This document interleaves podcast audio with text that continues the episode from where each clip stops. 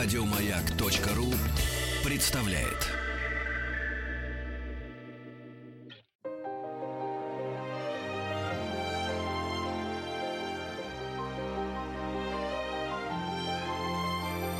Собрание слов Фёклы Толстой Добрый вечер, это программа «Собрание слов». У микрофона Фёкла Толстая. Сегодня мы будем говорить об Артуре Конан Дойле. И, наверное, уж не упустим возможности обсудить его главного героя Шерлока Холмса. А тут, на самом деле, трудно остановиться еще и доктор Ватсон и так далее, и так далее. Дело в том, что исполняется 160 лет со дня рождения Конан Дойля. А, его день рождения было 22 мая 1859 года. Я с удовольствием представляю вам моего сегодняшнего гостя, гостя Александр Яковлевич Левергант. Здравствуйте, Александр Яковлевич. Здравствуйте. Добрый вечер. Литературовед, филолог, профессор РГГУ, переводчик и главный редактор журнала «Иностранная литература». Вот у вас э, в вашем журнале был специальный номер несколько лет назад. Да. А, может быть, к 150-летию Конан Дойля.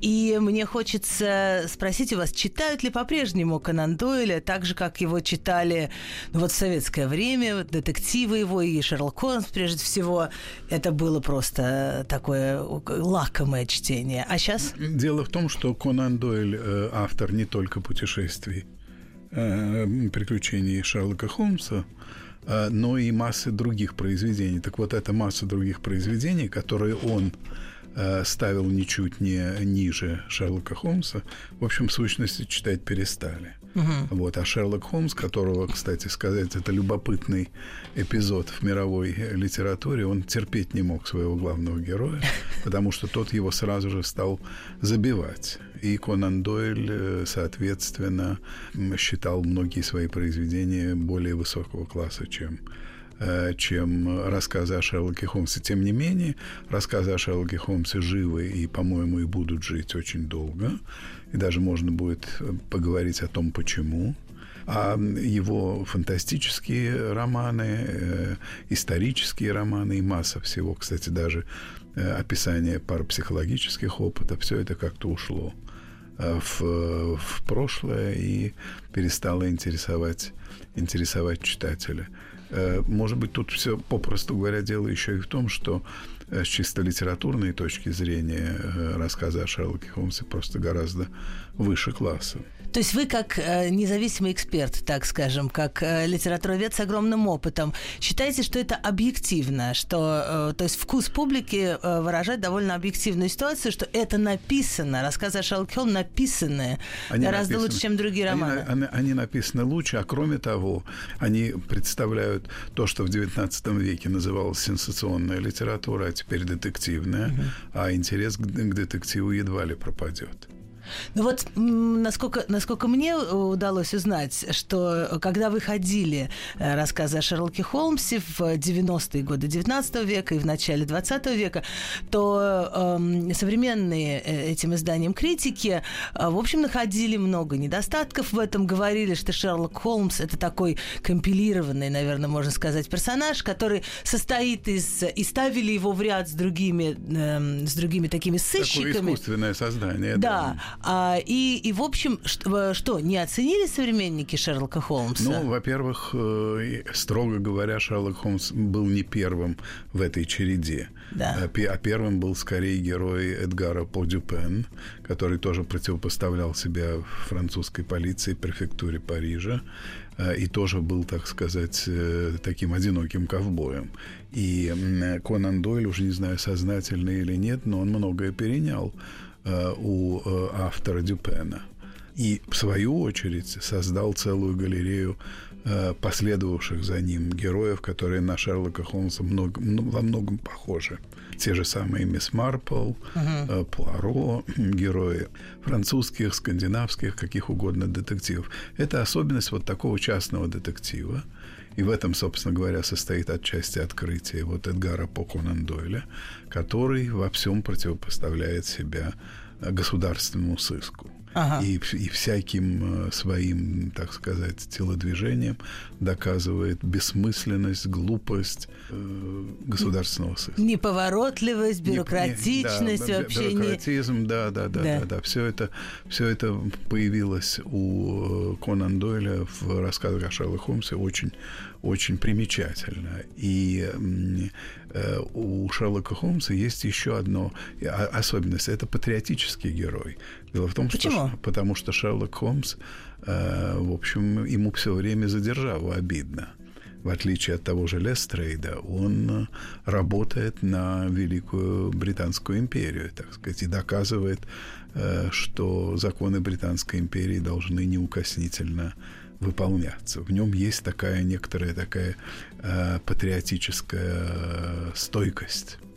Э, вот. И он совершенно не подкупен. И это все с одной стороны. С другой стороны, он, как теперь бы сказали, фрик.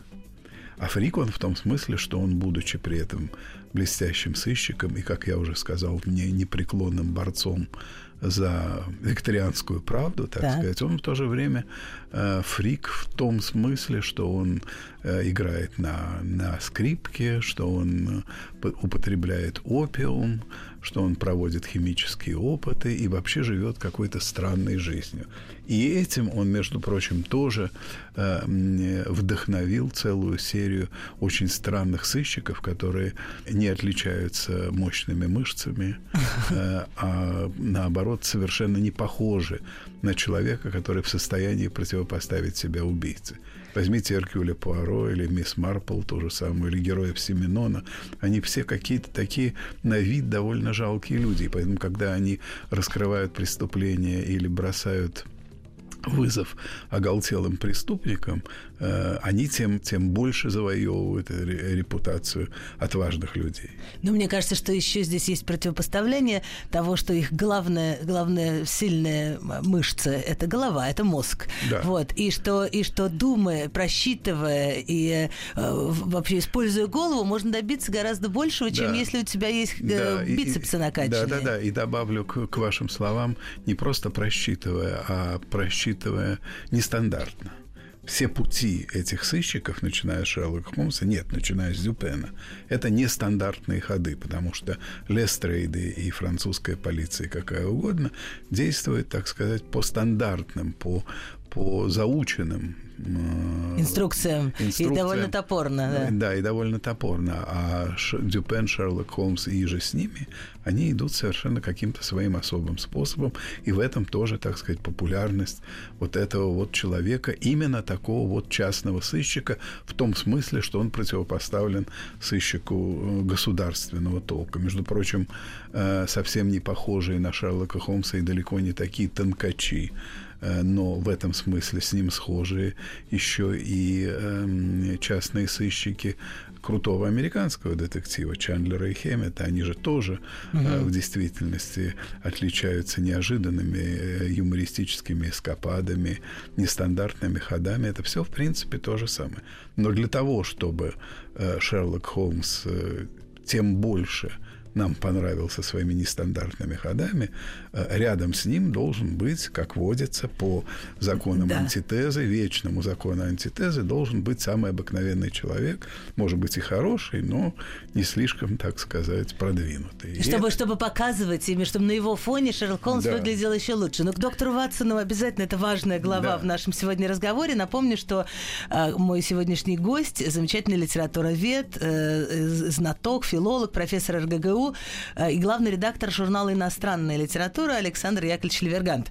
А, вот я подумала, что вы говорили, как Шерлок Холмс вырос потом в похожих персонажей в детективном жанре, но мне кажется, что есть еще, э, скажем, персонажи э, вообще приключенческого кинематографа, например. А, это, знаете, вот такие фрики, они всегда фрики и хилые, которые разбираются какие-нибудь компьютерные гении. Вот есть такой образ, вот он сопровождает какие-то детективные истории, сидит, не выходя там, тут у него что-то еще проводочками спаяно, связано, и вот коды на него выпадают, и он все решает замечательно и проникает это куда вот угодно. в сущности такой современный Шерлок Холмс. Да, да, современный Шерлок Холмс. Но вообще еще и дальше можно думать об этом, что вот те черты Шерлока Шерлока Холмса, которые тогда казались, наверное, странными, а может быть и нет. Вы мне сейчас расскажете, как публика английская 100, 120 лет назад реагировала на Шерлока Холмса. А, вот черты вами перечислены, это абсолютный сейчас обязательный или такой желательный набор а, для э, современного вообще молодого эм, какого-нибудь работника городского. А, быть креативным, иметь вот эти нестандартные ходы, то, что сейчас называется креативностью, или и, и при этом вот эта такая фриковость или своеобычность, она сейчас тоже очень в моде, потому Чистили, что каждый, да. каждый должен любить свое. Нет единой моды на музыку, нет единой моды на одежду, нет единой моды на вот. А, единственное, с чем мы современное общество 21 века категорически не согласны, это с приемом опиума. Мы все за гораздо более здоровый э, образ жизни. Как в советское время, кстати, с, э, с этим обращались? Просто вычеркивали из переводов? Ну вот э, в этом знаменитом советском фильме, который э, англичане, кстати, очень высоко ставили, да. Э, там, но действительно великолепный. Да, да, да, да, он был отличный, но, но там никакого опиума не было. А вообще говоря, если вспомнить некоторые рассказы Шерлоке Холмсе, там даже действие происходит в этих опиумных uh-huh. пещерах. Так что это, это в принципе, был, была важная особенность английского литератора. Вспомним Колериджа, который тоже писал свои романтические сверхъестественные поэмы под воздействием опиума uh-huh. и так далее. В этом не было, так сказать, в принципе, ничего преступного и даже, если угодно, придавала некоторый такой ореол таинственности, мистичности и так далее, и так далее. Вы тут упомянули, заговорили насчет науки. Да. Дело в том, что в этом отношении как раз Шерлок Холмс отнюдь не был фриком. А интерес к науке в XIX веке резко возрастает. Угу наука все больше и больше, так сказать, э, простите за штамп, завоевывает общество. И заниматься наукой э, перестало быть чем-то необычным, сверхъестественным и даже подозрительным.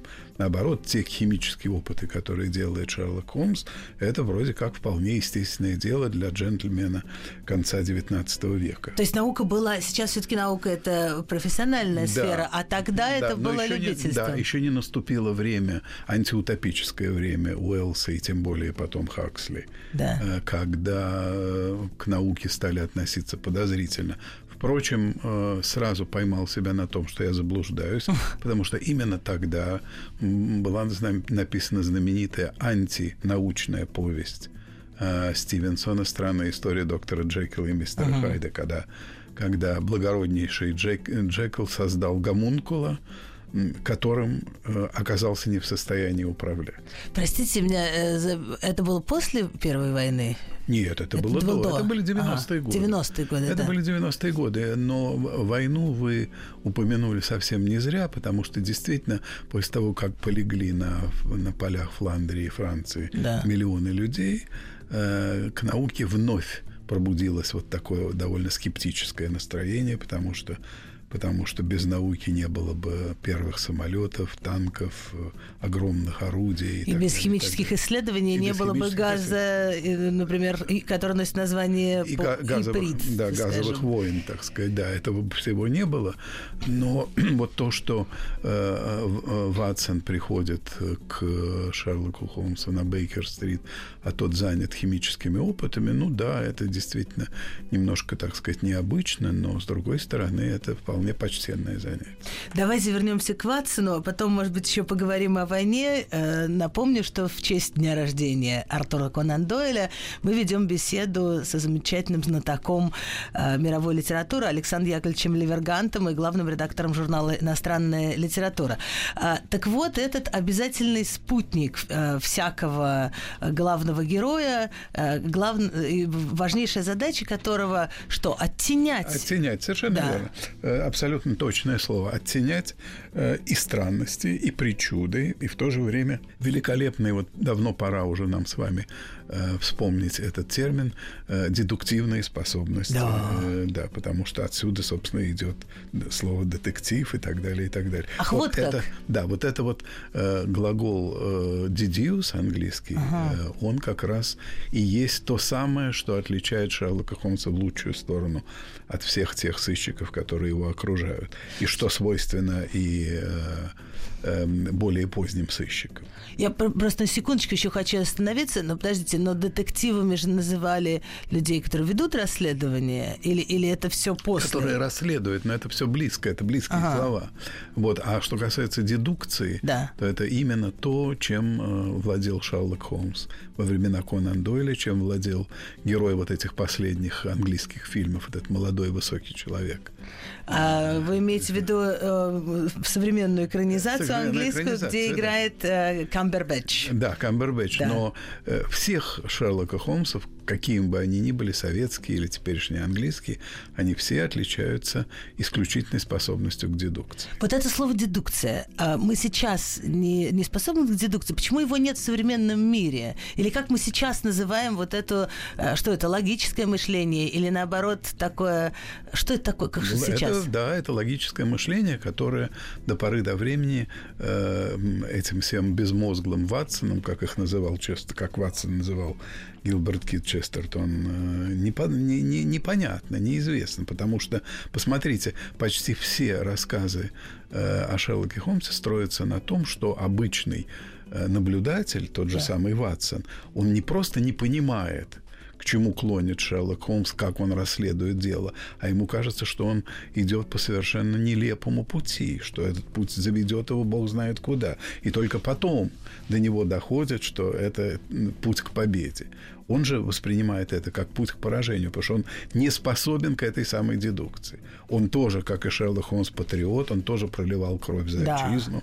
Это все у него есть, он благороднейший человек, но он, что называется, из простых по крайней мере, в сравнении со своим другом. Ну, мне нравится вообще это такая э, с идеологической, что ли, точки зрения, мне это нравится, потому что э, то, что многие вещи в этой жизни нельзя понять, оценить и принять решение верное вот так с наскоку, и, э, и то, что, то, что жи- мир сложнее, чем нам кажется, и то, что надо шевелить мозгами, чтобы в нем разбираться, вот это те идеи, которые я очень готова да. поддерживать. Мне кажется, не хватает такого, такого взгляда в в наше а время. А вам не приходит в голову, э, какая еще очень похожая пара? На Ватсона и Шерлока Холмса. Ну, вот, куда более знаменитая пара, кстати. А, ну, мне кажется, что таких пар найдется довольно много в, в самых же, разных... Да, и, но это же... Э, ша, э, Санчо Панс и Дон Кихот, конечно, да. Конечно. Но какой-нибудь э, Василий Иванович Петька, это, это, это та же ну, самая модель. Да, это, степени, хотя, да. хотя а, о, о дедукции тут трудно Да, говорить. нет, нет, дедукция здесь ни при чем. Но это вот к вопросу о, о каком-то ярком человеке, который держит при себе э, человека очень недалеко. Мне кажется, что такие вещи часто случаются в жизни. Да. Я сталкивалась с э, многими э, замами, которые оттеняли своего начальника. Да. И, между прочим, отдадим должное, не будем уж так ругать Ватсона э, за его некоторую такую простоту. А ведь Шерлок Холмс его очень высоко ценил за э, чувство справедливости, за э, стойкость, и отдавал ему должное, безусловно, отдавал ему должное. Он не вызывал у, у Шерлока Холмса, у Мэтра, так сказать, он никогда не вызывал таких резко отрицательных чувств, он его не раздражал. Другое дело, что ему надо было все время что-то пояснять, потому что он да. не мог дойти своим умом. Но, с другой стороны, Шерлок Холмс это делал вполне с удовольствием. Он очень любил, между прочим, точно так же, как и Дюпен, точно так же, как Пуаро и все прочие, прочие, он очень любил, может быть, даже больше, чем расследовать, потом преподавать, так сказать, рассказать, как это все происходило. И все эти рассказы кончаются на том, что вот он, э, возвращаясь к началу, к истокам, показывает, как он, э, так сказать, э, эту дедукцию производил. Угу. Это очень важно, потому что нужно было читателю вновь вернуться к началу истории и понять, каким образом действовал Шерлок Холмс. И, конечно, такой герой, как Шерлок Холмс, не мог погибнуть по понятным причинам, по законам, так сказать... Э, э, читательского интереса. Читательского интереса и вообще популярной литературы. А в серьезной литературе герои, как мы с вами понимаем, помирают э, бесконечно. И самым разным и отвратительным способом. А герой популярной литературы вечно жив. И тем не менее, то ли потому, что Конан Дойль он осточертел, то ли что, но он же убивает своего Шерлока Холмса, который вместе в обнимку с Мариарти летит, летит в пропасть. В пропасть да. И просто, правда, потом есть специальный сборник отдельный, который называется «Возвращение Шерлока Холмса». Шерлок Холмс вновь появляется. То есть это как Дойль... раз тоже у нас было экранизировано, это мы да, хорошо да, помним да, эти да, сюжеты. Да. Да. И, и таким образом э, Конан Дойль, ну, идет навстречу читателю. Да. Потому что известно, например, что когда э, Диккенс губит свою малютку Нелл из э, да. лавки древностей, то его друг актер Макреди, который читал в этот момент, сидя в поезде, этот роман, он просто этот роман выбросил в окно. Потому что он не мог допустить, чтобы такая замечательная девочка, да. трогательная, сентиментальная, вызывающая слезы, может погибнуть. И вот это примерно, все, примерно то же самое. Герой э, и читатель срастались, соединялись. Но это нам сейчас знакомо по каким-то сериалам, когда... По сериалам, а раньше по Юлиану Семенову какому-нибудь. Да, но или потому что тогда же романы тоже очень походили на сериалы. Диккенс печатался в журналах, наверное, и Конан Дойль печатался конечно. не отдельными конечно. изданиями, как сейчас, конечно. а с продолжением, и какой-нибудь актер там э, выходит из проекта, его убивают, а потом, значит, э, другой появляется и так далее. Это даже называлось fortnightly parts, то есть раз в две недели. Ага. Выходило новое, так сказать, обозрение какое-то да. там, ревью. И там было продолжение, продолжение, продолжение. Это долго ждать две недели. Это терпеливые ну, были ну, зато, англичане. Зато соскучишься. В этом есть смысл. Мы говорим с Александром Яковлевичем Левергантом, эм, профессором РГГУ, главным редактором журнала «Иностранная литература». Говорим о Артуре Конан Дойле и о его, э, наверное, главных героях Шерлоке Холмсе и докторе Ватсоне. Сейчас продолжим через минутку-другую.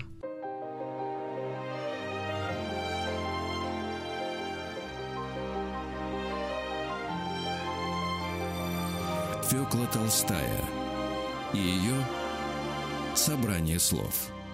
Это программа «Собрание слов». У микрофона Фёкла Толстая. 22 мая – день рождения Артура Конан Дойля. Он родился в 1859 году, и в этом году, а, как нетрудно посчитать, э, мы отмечаем 160 лет со дня его рождения. Вот эта дата стала поводом для нашего разговора с Александром Яковлевичем Левергантом, главным редактором журнала «Иностранная литература», профессором, литературоведом, филологом, замечательным знатоком э, западной литературы. Э, мы с вами говорили довольно довольно подробно о, о Шерлоке Холмсе, и немножко хочется, э, вот следуя заветам или, или желанием, повинуясь желаниям самого автора, разделить Шерл... разговор о Конан Дойле на, чтобы это был не только разговор о его главном герое. Э, вы в начале нашей беседы нам сказали, что Конан Дойль ревновал к Шерлоку Холмсу, что популярность героя э, была больше. А, Даже но... недоумевал, не понимал, почему, собственно, Шерлок Холмс так притягивает читателя. Он писался, Шерлок Холмс писался для денег. Ну, в смысле, не то, что чистый заработок, это невозможно да. разделить, но это было такое регулярное писание для да. заработка. Хотя он был уже к тому времени вполне состоятельным человеком. Начинал-то он очень неважно. Он там учительствовал в провинциальных угу. городах и, в общем, э, много не зарабатывал, но, но он написал очень в результате очень много. Угу. И вообще он был, кстати, как и Киплинг, вполне государственным человеком. Он признал и одобрил Бурскую войну, которую, э, когда над, над, над англичанами смеялся весь мир. Угу. Вот. Э, он был государственником, так же, как и его герой. Так же, так же как и его герой. И как его близкий друг э, Киплинг. Они угу. дружили общем. Но вот э, интересно, что э, Конан Дойль, насколько я знаю, родился в такой в семье, связанной с искусством и культурой. Его отец архитектор, мама э, такой можно сказать, по крайней мере, читатель очень увлеченный, он уходит в сторону и занимается врачебной практикой, а потом э, все-таки, все-таки приходит в литературу. Здесь, здесь несколько вещей. Во-первых, почему врачи так часто становятся писателями? Да, Вспомним кстати. Чехова или из, э, не знаю... А из, а из англичан э, мы можем вспомнить Сомерсета Моэма, он да. был тоже врачом. Ага. Потом, э, помните, был такой писатель Кронин, он был в советское время очень известен. Э, замок Броуди. Да, но такой, Григорий Горин был врачом, если да, я не ошибаюсь. Да. да. Потом э, врачом, ну, аптекарем, но врачом да. был Джон Китс. ага. кстати сказать. Да. Среди англичан было много, но англичане вообще, английские писатели совмещали в себе много разных профессий. Это Какая связь между медициной и, э, и вот таким э, э, лечением человеческих душ с помощью слова? Ну, вы сами сказали, вы уже употребили слово «лечение», и таким образом лишили меня возможности рассуждать на эту тему. Именно лечение, лечение человеческих душ. Бог его знает, но в конце концов не все же писатели были врачами. Это правда. Так э, что... Э, это правда. Но вот его врачебные вещи проявляются как раз в этих химических опытах, например. Проявляются в химических опытах, в каких-то подробностях некоторых его рассказов. Но, в принципе, узнать в нем врача не так просто. Угу. В Чехове это, легче. Да, в Чехове, пожалуй, легче. Не так уж, не так уж заметна его, это, э, его эта специальность. Может быть, это проявляется отчасти каким-то сложным образом э, в интересе к парапсихологии. Об этом бы тоже надо сказать нашим слушателям. Вот, вот это вещи мало, малосочетаемые. Казалось бы, врачи обладают такой трезвостью взгляда на человека, ну, на все, его тело. Не все. С другой стороны, э, очень многие врачи, наоборот, мистики и, так сказать относятся, не являются совсем такими уж материалистами. Э, Конан Дойль очень активно проводил э, вот свою, э, свою веру в, э, парапсихологию. в парапсихологию и да, в более, спиритуализм. Да. Он очень активно э, как-то продвигал. И это более все. того, знаете, когда он э, незадолго до смерти, он даже завещал, чтобы, я уж сейчас не помню по прошествии какого срока, ну, скажем, двух-трех недель, э, спириты – с которыми он вместе крутил стол, да. Э, собрались бы и вызвали бы его дух. Вызвали? И вызывали его дух. Что-то он якобы сказал, но подробностей я не знаю. Но, во всяком случае, таков был один из пунктов его завещания. Ну хорошо, а так а, а что дало вот этот э, вот эти спиритические сеансы, которые он к чему это привело? Я имею в виду, есть ли какое-то наследие. Если понимаем ли мы что-то после этих его экспериментов? Э, понимаем ли мы что-то в нем самом? Мне просто интересно само это явление, которое появилось вот э, тоже в конце 19-го, в начале 20 века. Это явление и исчезло абсолютно. А, ну, вот... Я не знаю, исчезло ли уж так совсем, но дело в том, что в конце 19 века и в Европе, в том числе и в Англии, и в России действовала такая знаменитая мадам Блаватская, да. которая написала потом массу всяких, и о ней написали массу книг которая, и не она одна, вот ввела в мир вот, вот этот э, спиритический опыт, и эту тарелку крутили очень многие. И это было вполне распространенное э, времяпрепровождение для представителей аристократических кругов и каких угодно. Вообще э, начало, начало века, как мы знаем, это некоторое эстетство, декаданс, и в том числе вот страсть к такому непознаваемому, мистическому и так далее, и так далее. Может быть, в этом и было некое предвестие этому ужасному веку, который унес потом столько жизней. И вообще э, э, в этом же заключается и э, позитивистская вера в, в науку, в научный поиск, в антинаучный поиск, во все это, потому что угу. во времена Диккенса этого не было. Это все уже 90-е годы. И вот эта вот упомянутая мною повестушка Стивенсона, совершенно замечательная странная история доктора Джекила и мистера uh-huh. Хайд, она об, обо всем этом. А, то есть она это соединяет с наукой. Это, да, это... она, она ага. это соединяет с наукой и. Но э, идеи те же самые, что иде... можно после, да, после смерти разговаривать. Да, идеи те же самые и, в общем, вывод о том, что далеко не всегда э, ученый в состоянии совладать с предметом своего открытия. Угу. Что, кстати, э, и, и доказало создание атомной бомбы там, и так далее, и так далее. То есть Стивенсон со своих там Тихоокеанских островов, где он жил в конце жизни, в 90-е годы 19 века потрясающе предсказал все это. А то, о чем потом говорили и Оппенгеймер, и, и Эйнштейн, и все они. Да. Так ведь? Да. Но я спрашиваю вас, э, вот сама даже не очень точно могу сформулировать, вот э, талантливый, яркий человек, Артур Конан Дойль, много-много времени посвящает э, вот этим сеансам, отстаиванию занятия такого спиритуализма, права на это, на это занятие. Во, во что это выливается? Если, если это в его текстах, что из этого времяпрепровождения потом остается да. нам? Какой вы, сухой остаток? Вы знаете, у него есть в его текстах, но не в тех текстах, которые мы сегодня обсуждаем. Дело mm-hmm. в том, что он написал э, довольно много всякого рода фантастических произведений. Насколько они интересны сегодня? По-моему, абсолютно неинтересны. И ни вчера, ни сегодня. По мне так... Э, я помню, что я эм, со своей подростковой страстью к Герберту Уэллсу и вообще mm-hmm. к фантастике, которую я потом лишился, слава богу, на всю жизнь. Я, конечно, кинулся читать «Затерянный мир», например. Это знаменитая его вещь. Да. Э, вот, по-моему, это совершенно неинтересно. Но это, кстати говоря, вот такая вот типичная тяга англичан к, к экзотике, к затерянным неведомым мирам uh-huh. и так далее, и так далее.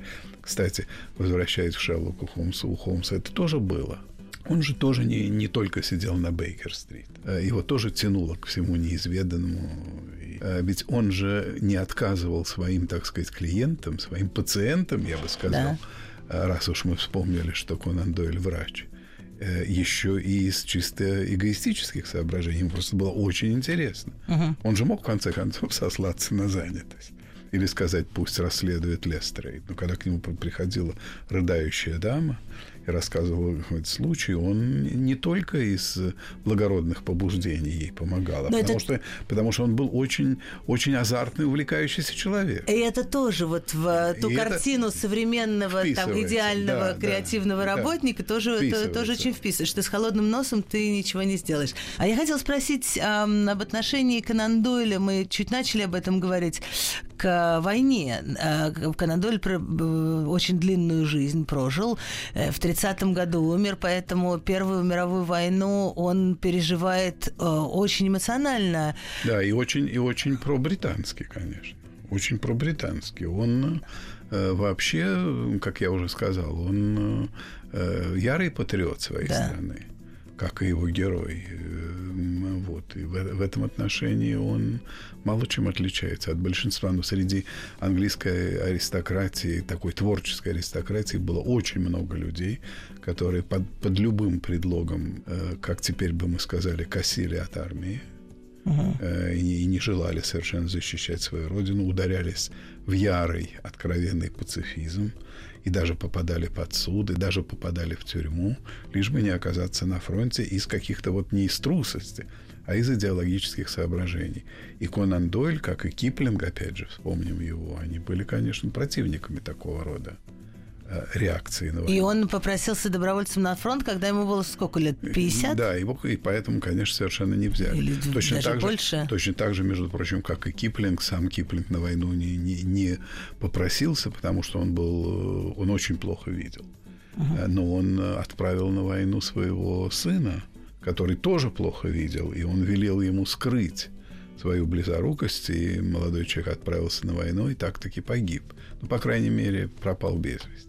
Да. Вот. Это были, так сказать, представители Но при этом... британского истеблишмента. Да, но при этом э, они, как люди уже сложившиеся, состоявшиеся, они не ощутили того, что, что потом литература послевоенная так, так хорошо нам передала. Да. Э, ну, вот уже, этого ужаса. Э, да, но это уже, так сказать, модернистские тенденции, да, которые, да, да, да, да. которые были не свойственны. Это все-таки была еще, так сказать, на закате, но все-таки викторианская литература. И, между прочим, э, о чем бы еще стоит сказать, вот в советское время, между прочим, Почему была такая вот любовь, почти государственная любовь к Конан Дойлю uh-huh. и Киплингу? Потому что, именно потому что они были патриотами. Э, это входило, так сказать, и в советский кодекс патриотизма.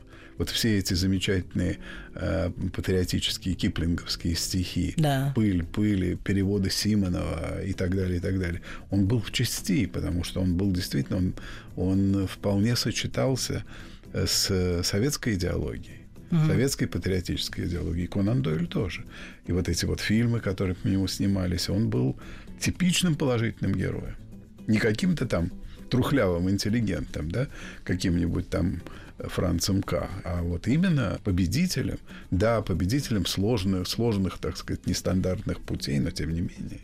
Хорошо, но а вот это противопоставление, которое существует относительно там государственных бюрократических систем, то, что там полиция и Скотланд-Ярд да. ничего не может, а Шерлок Холмс может, то это списывалось на то, что у на них там в, буржуаз... ну, конечно, в империалистических странах. Да. А, у даже... нас бы он, а у нас бы он заодно бы, так сказать, с, с, с нашим доблестным МВД бы... Он бы просто бы был в, в, в рядах бы, сотрудников МВД. Да, он был бы Вы просто подполковником да. Шерлоком Холмсом. Да, полковником Шерлоком Холмсом, совершенно верно. Да. Совершенно Но при этом, конечно, читатель еще вот этот весь, весь шарм, весь этот такой флер а, английской жизни со всеми этими...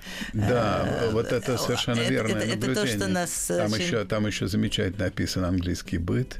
Сейчас мы, сейчас мы об этом чуть подробнее поговорим. Напомню, что у нас в гостях Александр Яковлевич Ливергант, главный редактор журнала «Иностранная литература». Не переключайтесь, мы сейчас вернемся.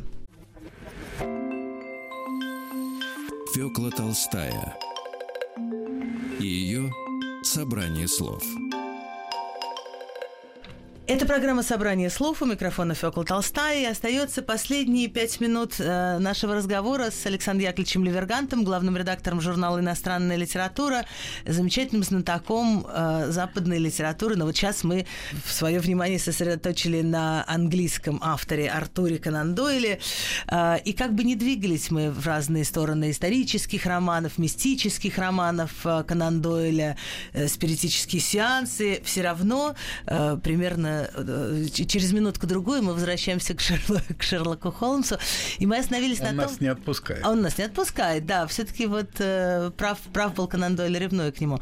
Мы остановились на том, э, как э, ос, вот детали английской жизни, тогда э, викторианской, ну и сейчас этот, этот какое-то э, особое очарование э, английских, э, не знаю, быта, жизни, деталей, да, да, оно да. существует, оно как-то почему-то мы вот оно это любим. Существует, да, оно существует существует вот этот, э, особенно же э, этот таинственный Лондон, подернутый э, сеткой дождя и да. туманами. Да. Все это, все это создает какой-то такой ореол таинственности гораздо больше, чем, чем то, что происходит в Париже или в Риме, или да. и даже в Берлине, даже в мрачном Берлине. И это, конечно, тоже притягивает к себе, потому что все происходит в сущности в Лондоне, или, по крайней мере, начинается в Лондоне. Да. А, и вот эта лондонская картинка, так сказать, она вполне соответствует э, сюжетике э, этих рассказов. Потому что все это подернуто мраком, который потом постепенно развеивается. Это одна сторона. Вторая сторона Мало кто, наверное, был. Я, например, не был в музее на Бейкер-стрит. Я тоже не была. Вот, но э, действительно не, совсем не обязательно там было быть, потому что Конан Дойль внимательнейшим, тщательнейшим образом это все описывает. И очень увлекательно, как-то, я бы сказал, аппетитно, со вкусом это делает описывает людей, которые к нему приходят, как они себя ведут. Он просто очень очень меткий, наблюдательный и талантливый автор сам по себе. А потом еще очень важная особенность популярной литературы, особенно сенсационной литературы, то, чего современные авторы далеко не всегда сохраняют. Он не торопится. Вот эти вот рассказы о Шерлоке Холмсе сегодня, они могли бы быть втрое-вчетверо короче. А они все длинные. Они все, так сказать, э, растянуты во времени. А читатель ведь любит все-таки, почему больше любит романы, чем рассказ? Читатель хочет погрузиться в произведение и как можно дольше из него не выходить. Ну, это же еще, наверное, связано с тем, что это была эпоха до кино. И сейчас, чтобы представить себе вот такое описание интерьера, например, там в деталях, это же все делается средствами, средствами кино. А я еще подумала, вот имеет ли это э, тоже право на существование такая мысль, что в английской жизни, как нам кажется, во всяком случае, есть такие стереотипы, а может быть и правда, есть система правил.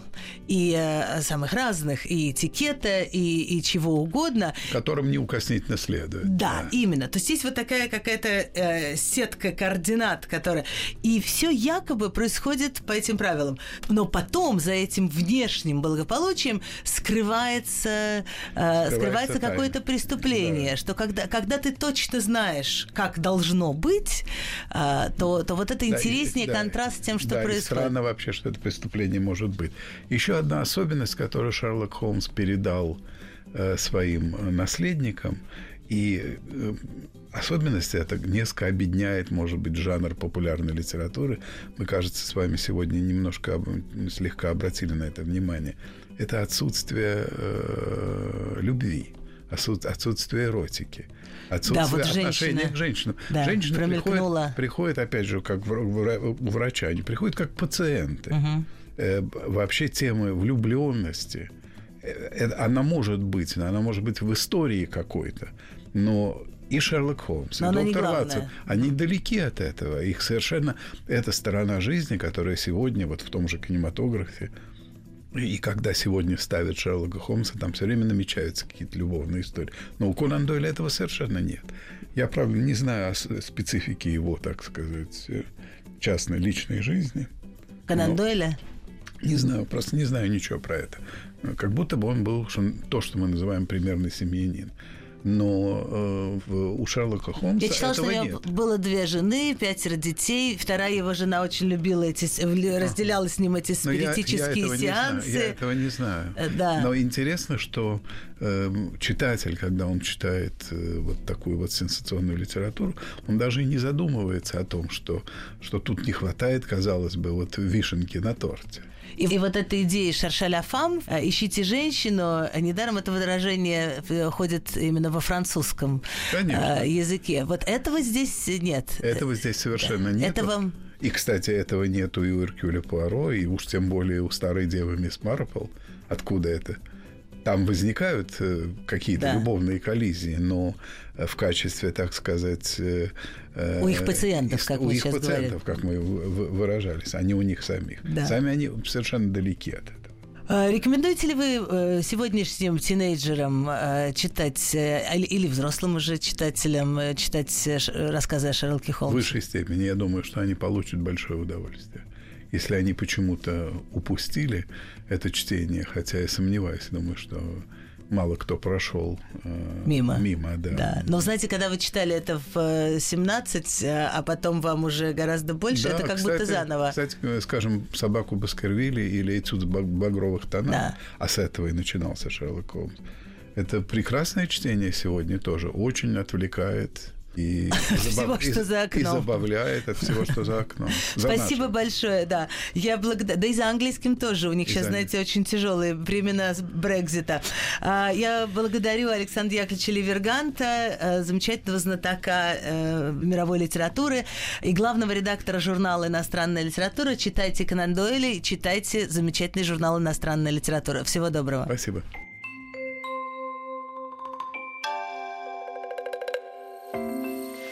Собрание слов. Фёклы Толстой. Еще больше подкастов на радиомаяк.ру